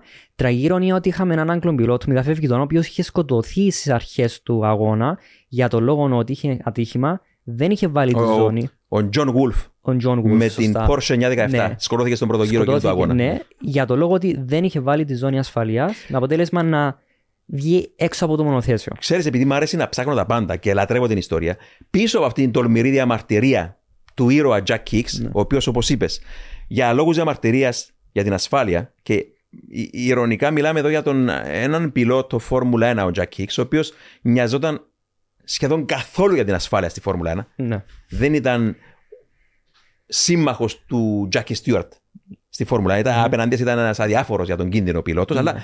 το έκανε αυτό για έναν σημαντικό λόγο. Όπως είπες, όλοι έτρεχαν, άνοιγαν την ε, πόρτα αν ήταν με πόρτα το αυτοκίνητο ή πηδούσαν πάνω στο, μέσα στην, ε, το ανοιχτό σπάιτερ αυτοκίνητό τους. Αλλά αυτοί που είχαν πόρτα καμιά φορά δεν προλάβαιναν να κλείσει όπως είπες η πόρτα ή να προλάβουν να βάλουν τη ζώνη. Ναι. Έκαναν κίνηση. Και τι έγινε; Επειδή την προηγούμενη χρονιά ένας συμπατριώτης του Βέλγος, ένας από τους ήρωες μου, ακόμα ένας ήρωας, ο, ο Willy Myres, Βέλγος κι αυτός, νομίζω Ford GT40 οδηγούσε το 68. Ε, έκανε, έτρεξε προς το αυτοκίνητο του, Άνοιξε την πόρτα, μπήκε μέσα, έκλεισε την πόρτα. Η πόρτα δεν έκλεισε κανονικά. Δεν πρόλαβε να βάλει ζώνη ασφαλεία και μπαίνοντας μετά την εκκίνηση, εκείνη την τεράστια ευθεία των πόσων 6 ε, χιλιόμετρων τότε, την Μαλσάν, με 350 χιλιόμετρα την ώρα, άνοιξε η πόρτα και τον ρούφισε Τον ρούφιξε από το μονοθέσιο, από το, από το, από το, από το sports car, την βολίδα των uh, Willy Myres. Κατέληξε στο νοσοκομείο, οι γιατροί του είπαν ότι τέλειωσε η καριέρα του, δεν θα μπορούσε να ξαναοδηγήσει στους αγώνες. Μιλάμε για πρώην πιλότο Φόρμουλα 1, ο Willy Myers, ένας τρελάρας πιλότος της δεκαετίας του 60. Και τι έκανε ο άνθρωπος, παιδιά, κάτι εντάξει, το οποίο ε, αυτοκτόνησε τελικά. Άδειασε ένα μπουκάλι χάπια στο στόμα του, γιατί δεν θα άντεχε να μην επιστρέψει στις πίστες. Τόση ψύχωση είχε με τους αγώνες που αυτοκτόνησε τελικά, που, που του είπαν γιατί δεν θα μπορούσε να επιστρέψει. Αλλά γι' αυτό το λόγο ο Jack Hicks το 69 ναι. περπάτησε προς το μονοθέσιο του και τελικά Ξεκίνησε τελευταίος επειδή περπάτησε και δεν έτρεξε σε αυτό και τελικά νίκησε την κούρσα μαζί με τον Τζάκι Όλιβερ το 69. Άρα απέδειξε ότι ακόμα και αν ναι. ξεκινήσει ο τελευταίος, μπορώ να κερδίσω την κούρσα με αυτόν τον ασφαλέστερο τρόπο και από το, το 70 έγινε το... κίνηση με παραταγμένα Ακριβώς, τα ναι, αυτοκίνητα ναι, ναι, και το 71. Είχαμε το Rolling Star, άρα η ταινία του 71 του Λεμάν νομίζω ήταν η, βρέμε το μοναδικό ε, αγώνα ε, Λεμάν το οποίο έχουμε το Standing Grid επίσης, ναι. ε, που θυμολογείται ότι ο, ο Steve McQueen είχε μπει ε, παράνομα σε ένα από τις, ε, νομίζω, ναι. Porsche ναι. Ε, και είχε τρέξει κάποιους γύρους. Γιατί ο, ο Steve McQueen θεωρητικά θα έτρεχε στο λεμά με τον Jackie Stewart. Ναι, θεωρητικά, ναι. Θεωρητικά, αλλά το έχει κάνει αυτός. Πλέον δεν είναι φήμη, γιατί αν διαβάσεις το βιβλίο ναι. French Kiss with Death, που είναι η βιογραφία του Steve McQueen, που ασχολείται πολύ το βιβλίο και με τα γυρίσματα της ταινίας παραγωγή Solar ε, του Hollywood, ε, και ήταν σκηνοθέτης ο Steve McQueen, ε, δεν μπορούσε να αγωνιστεί με την προσωπική του Porsche 908 στο. Είστε έτοιμοι. Μπορείτε να πάτε όπου θέλετε, όποτε θέλετε, ό,τι καιρό κι αν κάνει. Γιατί τα ελαστικά Michelin προσφέρουν επιδόσεις που φτιάχτηκαν να διαρκούν. Ανακαλύψτε τα ιδανικά ελαστικά για εσάς σε εξουσιοδοτημένους μεταπολιτές σε όλη την Κύπρο. Για περισσότερες πληροφορίες καλέστε στο 7777 1900. Με τη σφραγίδα ποιότητας της CTC Automotive. στο Λεμάν γιατί του απαγόρευε η ασφαλιστική εταιρεία. Αλλά κρυφά το βράδυ μπήκε στην 908 με την κάμερα και γύρισε πλάνα. Εντάξει, είπαμε σε παλιό podcast τι άλλο επικίνδυνο έκανε ο Steve McQueen που ξάπλωσε στη μέση του δρόμου ενώ δεν το γνώριζαν οι πιλότοι και γύρισε τρομακτικά κινηματογραφικά πλάνα που μπορεί να δει κανείς σε αυτή την υπέροχη ταινία που λες. Ε, Επίσης, μιας και έχουμε αναφέρει τον Λουίτζι Κινέτσι που είχε κερδίσει το 49 στο, στο Λεμάν, ε, ο λόγος που είχαμε αρχές δεκαετίας του 60 Αμερικάνους οδηγούς στη Ferrari είναι λόγω του Λουίτζι Κινέτσι. Γιατί Μμμ. παίρνοντας τη Ferrari στην Αμερική ώστε να μπορέσει ο Έντζο Ferrari μετά από, από αρκετή. Ε, μετά από ήταν η ιδέα του Κινέτσι να πάνε στην Αμερική και να πουλούν τα sports car που είναι το μεγαλύτερο market της Ferrari η Αμερική Μέχρι σήμερα. άρχισαν να κάνουν μέχρι σήμερα ναι, κάποια πιο low class αγώνες Ναι. Ferrari στην Αμερική. Ναι, και ο Phil Hill και ο Και Dan ακριβώς, Gurney, ναι, ο οι Dan υπερπιλότοι Gurney, Αμερικανοί Phil Hill. της εποχής εκείνης, όλοι, Ναι. όλοι ξεκίνησαν από τη Ferrari. Ναι, επειδή τέλη του 50 άρχισαν να τρέχουν με Ferrari που μέσω του Kinetti εν μέρη ε, είχαν βρει την πόρτα με το να έχουμε το Phil Hill και νικητή του Λεμάν, παγκόσμιο Ναι. πρωτάθλητη. Πάντως συστήνουμε στον κόσμο να δει αυτή την κούρσα γιατί εκτός των όμορφων σιλουέτων έχουμε και ήχο. Ε, εγώ είμαι θαυμαστής της Cadillac γιατί έχει έναν V8 ατμοσφαιρικό κινητήρα, νομίζω 5,5 λίτρων. Άρα αξίζει να ακούσεις εκείνο τον, τον ε, κινητήρα που λειτουργεί με ένα υβριδικό σύστημα εξωγήινο το πώς κινείται και βγαίνει από τα πίτζια, από, από τις αργές τροφέ και πώς ενεργοποιείται μετά ο, ο ατμοσφαιρικός ε, κινητήρας. Και τώρα μου φέρνει στην, έτσι στο μυαλό τον, έναν φοβερό τύπο που θα χρειαζόταν σήμερα η Φόρμουλα 1 για να, της δώσει τα προ... να λύσει τα προβλήματα, δηλαδή στο, τον αείμνηστο τον Don Paynos, ο οποίος συμμετείχε στο λεμά με το δικό του αυτοκίνητα και πρωτότυπα αργότερα, ε, τέλη του 90 με αρχές του 2000 και θυμάμαι τον, ε, τους πιλότους του, τον, ε, δύο από τους πιλότους του, τον, τον Andy Wallace, τον Βρετανό και τον ε, James Weaver να περιγράφουν τον τρομερό ήχο. Μιλάμε για 7 λίτρα ατμοσφαιρικός V8 τον έχω ακούσει από κοντά, παιδιά, και ε, πραγματικά κάθεσαι 24 ώρες πάνω στην κερκίδα και δεν μπορείς να σταματήσεις το χαμόγελο να ανεβαίνει αυτόματα από μόνο του και ακόμα και το βράδυ που κάθεσαι πάνω στην κερκίδα και είναι 4 τα ξημερώματα και σιγά σιγά κλείνουν τα βλέφαρα σου και γέρνεις μόλις περάσει μια πέινος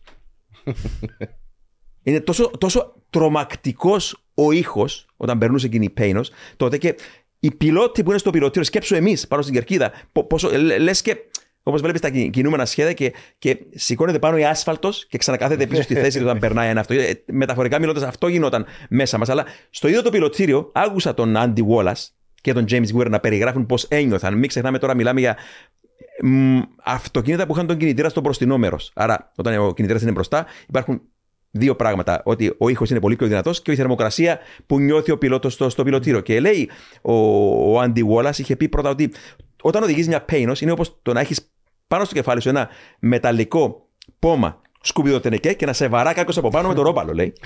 και την πιο ωραία ιστορία την είπε ο αγαπημένος ο James Weaver, τον οποίο γνώρισα μέσα τη δεκαετία του 90 σε ένα αγώνα sports car που κέρδισε η McLaren ε, τότε με την ε, long tail έκδοση της ε, F1 ε, sports car του μεγάλου Gordon Murray. Είχε πει κάποτε ο James Weaver ότι σε έναν από τους αγώνες τότε που έτρεχα με την Paynos ότι σε κάποια φάση από την πολύ ζέστη στο πιλωτήριο υγράθηκε μια από το ασπίδες μου, έπεσε από το αυτί μου λέει και οδήγησα τρεις ώρες. Απαγορεύεται να οδηγήσεις πάνω από τέσσερις συνεχόμενες ώρες στο Λεμάν. Ήταν μεγάλο stint, νομίζω ίσως τέλος πάντων όταν βγήκε το ασπίδα, λέει ότι οδήγησε περίπου δυόμιση-τρεις ώρες μετά από όταν έφυγε το ασπίδα και λέει ήταν τόσο πολύ ο θόρυβο στο πιλωτήριο που όταν τέλειωσε εκείνη η κούρσα, λέει, μου πήρε μέχρι την επόμενη Τετάρτη για να σταματήσει το βουητό στο κεφάλι μου. Αυτά τα λέει τώρα ο James Weaver και καταλήγει και λέει παιδιά όταν οδηγείς μία πέινος ε, χάνεις τη θέληση να ζήσεις. Αλλά εντάξει, ε, το είπε έτσι, ξέρεις, χαριτολογώντας, ναι. γιατί είναι, είναι τόσο πολύ αδρεναλίνη αυτόν τον άνθρωπο. Και ακόμα υπάρχουν ατμοσφαιρικοί κινητήρες στο Λεμάν. Η πίστα είναι πίστα, γι' αυτό παροτρύνουμε τον κόσμο. Όσοι δεν τη βλέπουν την κούρσα αυτό το Σαββατοκύριακο να κάνουν την προσπάθεια. Ε, ναι, αυτά. Άλλο. Ε, επίσης να πιστώσουμε ότι το σπρέι της σαμπάνιας στο podium είναι λόγω του Επινόηση του επινόηση Αμερικανού. του Dan Garney. ε, βασικά το τι είχε γίνει είναι ότι το 66 κατά ακρίβεια ο Graham Hill είχε κερδίσει έναν αγώνα στην Αυστραλία ε, όπου στο excitement που είχε κερδίσει τον αγώνα άρχισε πλέον να το spray της σαμπάνιας σε όλους στον grid, ε, όλους στο podium. Ε, Φυσιολογικό να βγήκε από τον Graham Hill αυτό το πράγμα. Ο, πιο, ο τύπος που έκανε τα μεγαλύτερα Τα μεγαλα- πάρτι ναι, τα πάρτι, ε, για ναι. την δεκαετία του 60. ε, Ο πατέρας του Damon του Hill. το πατέρας του Damon Hill είχαν, ε, υπάρχουν φωτογραφίες αλλά δεν είχαν κάνει το γύρο του κόσμου ώστε να γίνει θεσμός. Ε, ο Dan Garnett το είχε κάνει το 67 όταν κέρδισε το λεμά με το να πάρει τη σαμπάνια, το σπρέι είχε πάει σε όλο το πόντιου. Ε, υπήρχε ένας φωτογράφος ο οποίος είχε βγάλει φωτογραφία που συγκεκριμένη σαμπάνια την είχε υπογράψει ο Dan Garnett, είχε δώσει στο φωτογράφο που φημολογείται ότι ακόμη αυτός ε, την είχε κρατήσει, δεν είχε πουλήσει σε κάποια δημοπρασία. Αλλά ο Dan Gurney είχε πάρει αυτή την, ε, το, το inspiration να κάνει αυτόν από τον Jo Siffert την προηγούμενη χρονιά. Όταν Την καθώς, έμπνευση. την έμπνευση. Όταν καθώς ε, είχε κατά λάθος ε, ακουμπήσει τη σαμπάνια στο πόδι μου Jo Siffert το 66 και είχε αρχίσει να χύνεται η σαμπάνια και απλά λέει «OK, ας το κάνω κι εγώ». Ε, αλλά είχε πάρει νομίζω μέχρι τέλη του 69 ο Jackie Stewart. Το είχε Ορίστε, κάνει- δεν την έχω ξανακούσει αυτή το την έχει κάνει ιστορία. στο podium και πλέον είχε αρχίσει η παράδοση. Κάτι που ο Ντάν κάνει σε μια συνέντευξη του πριν πεθάνει, ε, πριν από το 2018, είχε πει ότι το είχα κάνει απλά γιατί θα ήταν cool να κάνω αυτό το πράγμα. Μια έμπνευση από τον Τζο Σίφερ που κατά λάθος είχε χύσει την σαμπάνια, αλλά λέει δεν περίμενα ότι αυτό θα έχει γινόταν Ναι, ναι. θεσμός, γιατί πρώτη φορά σαμπάνια στη Φόρμουλα 1 είχαμε από τον Grand Prix του Ραμ στην Γαλλία το 50. Ναι, ναι, Αλλά κανένας οδηγός δεν σκέφτηκε το Γι' σπρέι αυτό της λέμε, επειδή σαμπάνιας. το Λεμάν είναι τόσο σπουδαία κούρσα στον πλανήτη, Ναι. όταν έγινε στο Λεμάν αυτό το. έγινε, καθιερώθηκε περισσότερο. Αλλά μιλώντας για τον Τζο Σίφερτ, που λέγαμε στο περασμένο επεισόδιο, ο πιλότος που γέμιζε τις τσέπες του με. ε, ήρωα μου της δεκαετία του 60, γέμιζε τις τσέπες του με μπούτια κοτόπουλου και παράζει για να πάρει στου πεινασμένου μηχανικούς του στη Φόρμουλα 1. Θυμάμαι σε μια από τις εκκινήσεις είχα διαβάσει που έκανε στο 24ωρο του Λεμάν, οδηγούσε νομίζω την Porsche 908 την ανοιχτή, την Spider, και καθώς γινόταν η παλιά εκκίνηση, η παλιά διαδικασία εκκίνησης ακόμα τότε, που έτρεχαν οι πιλότοι από την, ε, ε, απέναντι από τα αυτοκίνητα και έτρεχαν για να μπουν στα, στα αυτοκίνητά τους, είχε όπως έτρεχε, γλίστρισε, έπεσε κάτω, σχίστηκε η, η- τα- εδώ που είναι τα γόνατα, μάτωσαν τα γόνατα του, ούτε που τα κοίταξε, μπήκε μέσα και εκτόξευσε τη βολίδα του. Τυπικός Τζο Σίφερτ. Ήταν πιλότος ο οποίος λιονταρόψυχο, τον έλεγα πάντοτε. Εγώ, ο πιλότος που αν του έλεγες ότι ο χάρος είναι πίσω από τη στροφή και σε περιμένει να σε φάει, δεν θα σηκώνει το πόδι του από το γκάζι. Μιλάμε για τέτοιου είδους πιλότους οι οποίοι πιλόταραν τέρατα όπως η Porsche 917, αχαλιναγώγητα μονοθέσια που στην ευθεία των 6 χιλιόμετρων Μουλσάν από μόνο του το μονοθέσιο κινείται σε όλο το πλάτο της ε, πίστας και λέει οι πιλότοι, όπως ο αίμνηστο Ρόλφ Στόμελεν, προσεύχονταν λέει ότι όταν θα φτάναμε πάνω στο λεγόμενο Kink, διότι στη, με- στο τέλος της ευθείας, πριν από το τέλος της ευθείας Μαλσάν, υπήρχε μια πολύ γρήγορη δεξιά στροφή και προσευχόσου λέει όταν θα έφτανε εκεί ότι το, το αυτοκίνητο θα ήταν στην αριστερή πλευρά του δρόμου για να μπορείς να πάρεις χωρίς να σηκώσεις το πόδι σου από τον γκάζι πάνω στην, ε, τη- το Μάλσαν ε, King και το το, πώς το λέμε τώρα, το, το οξύμορο, το, το, το, αυτό που πάντοτε θυμάμαι εκείνο το μονοθέσιο, το, εκείνο τη, τη βολίδα της Porsche 917, είναι ότι επειδή ήταν ε, λανθασμένα τα πρωτόγωνα τότε αεροδυναμικά, το, το πίσω μέρος του αυτοκινήτου σηκωνόταν ελαφρώς προς τα πάνω. Στα, όταν, όταν πλησίαζε στα 380 με 400 χιλιόμετρα την ώρα, περίπου το 69 τώρα, και ο μόνος που τόλμησε αρχικά να το οδηγήσει, διότι το απέρριψαν οι- όλοι οι άλλοι πιλότοι οι εργοστασιακοί της ε, Porsche, ε, κανείς δεν δέχτηκε, ούτε ο Σίφερτ, ούτε ο Πέτρο Ροτρίκες. Τώρα, ο Σίφερτ και ο Ροτρίκες και οι δύο λιονταρόψυχοι. Και άμα αρνήθηκαν αυτοί οι δύο που είχαν κα- καρδιά λιονταριού να το κάνουν, ε, τότε λες είναι σοβαρό το θέμα. Και ο μόνος που δέχτηκε να το κάνει ήταν ο, ο, εκείνος ο Γερμανός, εκείνος αξέχαστο, ο Ρόλφ Στόμελεν, που το οδήγησε. Και ε, όταν σήκωνες το πόδι σου από τον γκάζι, είπαμε σχεδόν καθώς χάιδευες το φράγμα των 400 χιλιόμετρων την ώρα στην ευθεία, σηκ, ε, σηκωνόταν η ουρά του αυτοκινήτου γιατί τα αεροδυναμικά δεν μπορούσαν να παράγουν ακα- ικανοποιητική κατώθηση στο πίσω μέρος. Σηκωνόταν η ουρά και ο μόνος τρόπος να μείνει κολλημένη η ουρά στην άσφαλτο ήταν να πάρεις τη στροφή εκείνη με το πόδι καρφωμένο στον γκάζι. Άρα ακούγεται παράξενο, αλλά το αυτοκίνητο ανάγκαζε τους πιλότους του να πάρουν ρίσκα προκειμένου να μείνουν ζωντανοί. Ναι. Επίσης, ε, μιας αναφέραμε τον Τζο Σίφερτ, ήταν, είχε οδηγήσει και στην ταινία Le Mans. Ναι, ναι, μαζί, ναι, ήταν με το συνεργείο του Steve Ήταν McQueen, το συνεργείο ε, του μαζί Steve με τον McQueen, Derek Bell, ναι. μαζί με τον αείμνηστο τον. Συγγνώμη, ο άνθρωπος. Ζει ακόμα. Ο David Piper, ο οποίος Ναι. σε ένα ατύχημα έχασε το πόδι του, του Ναι. έκοψαν το πόδι του, ε, παρόλο που δεν γύριζαν οι κάμερες εκείνη την ώρα. Είχε ατύχημα ενώ έκαναν τα γυρίσματα και ε, ακα- τον ακροτηρίασαν. Ναι, αλλά κα, κατά εμένα είναι μια εξαιρετική ταινία. Αξίζει ο κόσμος να δει γιατί υπάρχουν footages όντως από τον αγώνα. Να σημειώσω για τα πρώτα 35 λεπτά δεν υπάρχει καν διάλογος. Είναι όσο πιο pure racing Ντοκιμαντέρ. μπορεί να υπάρξει. Επίσης έχουμε την άλλη ταινία, το Ford vs Ferrari που έχει βγει το 2019. Ε, είναι μια ταινία η οποία μπορεί να σου δείξει περίπου τι ήταν το racing, αλλά είναι μια ταινία Hollywood με αρκετά σημεία τα οποία ιστορικά δεν εσταθούν, δεν έχουν γίνει. Με, απλά να αναφέρω λίγα σημεία χωρίς να υποτιμήσω την ταινία. Είναι μια αρκετά ωραία ταινία γυρισμένη, αλλά είναι το πρόβλημα του Hollywood το πώς θέλουν να δείξουν έναν γεγονός, έναν ιστορικό αγώνα το οποίο μόνο σκηνές αγώνα να δείξουμε. Είναι τόσο θεαματικές που δεν χρειάζεται η έξτρα η σάλτσα του Hollywood όπως για παράδειγμα τον Enzo Ferrari να είναι στο Le Mans. Δεν έχει πάει στο Le Mans το 66 για να δει την ήταν του από τη Ford ή το Henry Ford ε, να, κάνει, να είναι συνοδηγός σε μια Ford GT40 δεν θα, θα δεχόταν ο Henry Ford να κάνει τέτοιο πράγμα και πόσο μάλλον αν γινόταν τέτοιο πράγμα κάποιος δημοσιογράφος θα το είχε καταγράψει υπάρχουν κάποια ιστορικά γεγονότα που δεν εσταθούν αλλά πάλι είναι μια όμορφη ταινία Hollywood όπως και το Rush. Σπύρο, η αγαπημένη σου BMW κέρδισε το Le Mans το 1999 με, τη βοήθεια ποια ομάδας Φόρμουλα 1. Της Williams. Της Ε, ελληνικής πολύ, ομάδας πολύ του λίγοι Σεφ. το ξέρουν, αλλά το, Ναι. το, το, το, το, το αυτοκίνητο που κέρδισε η Porsche το Le Mans το. ε, Συγγνώμη, η Porsche είπα. Η BMW το Le Mans το 1999 το σχεδίασε η Williams. Ενώ η, όταν μετέβηκε προς, πήγε προς την κατεύθυνση τεχνολογίας υβριδικής και το Le Mans, α, Βοήθησε την Porsche. βοήθησε την Porsche, το flywheel της Porsche, το σχέδι... με το οποίο κέρδισε το 15, το 16 και το 17 το 24 του Le Mans η Porsche, το flywheel το σχεδίασε η Williams, η, Η Williams- παλιά Williams Grand Prix Ναι, ναι, ναι, Engineering. ναι. Η Williams Advanced Engineering. το Ναι, department ναι, τους. ναι, ναι, ναι. Που εντάξει, η Φόρμουλα 1 πάντοτε.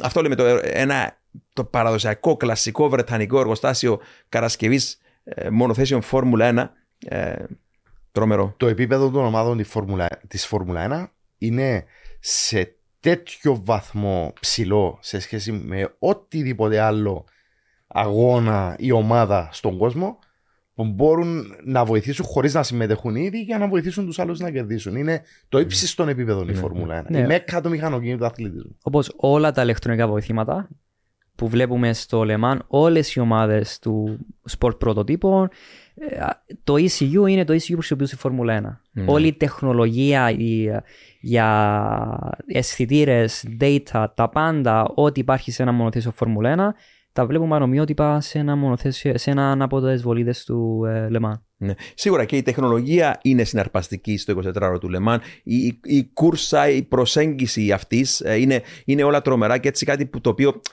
όσοι θα επαναλαμβάνω θα δουν την ε, κούρσα την Κυριακή. ε, Το, μ, εντυπωσιάζει ο τρόπος που δουλεύουν οι ομάδες μέσα από τα χρόνια. Ξεκίνησαν να δουλεύουν επειδή παρακολουθώ και αυτή την κούρσα από το 88 όταν την κέρδισε η Jaguar. Ε, και σιγά σιγά πώς εξελίχθηκαν οι ομάδες με τον τρόπο που χειρίζονται τους πιλότους, για παράδειγμα. Ε, οι, οι επαγγελματίες ξεκίνησαν τέλη του 90 δεκαετία να βάζουν τους τρεις πιλότους που θα οδηγήσουν το μονοθέσιο να κοιμούν, ένα, ένα μήνα προηγουμένως να κοιμούνται και να ξυπνούν τις ώρες που θα οδηγήσουν το μονοθέσιο. Δηλαδή, αν εσύ θα πρέπει να ξυπνήσεις ώρα 4 το πρωί να οδηγήσεις μέχρι τις 8. ε, Ναι, ε, ναι, 4 ώρες maximum δικαιούσε. 4 μέχρι τις 8 το, το αυτοκίνητο. Ε, ξυπν, ε, κοιμώσουν και ξυπνούσες εκείνες τις ώρες ακριβώς για να συνηθίσει το σώμα σου.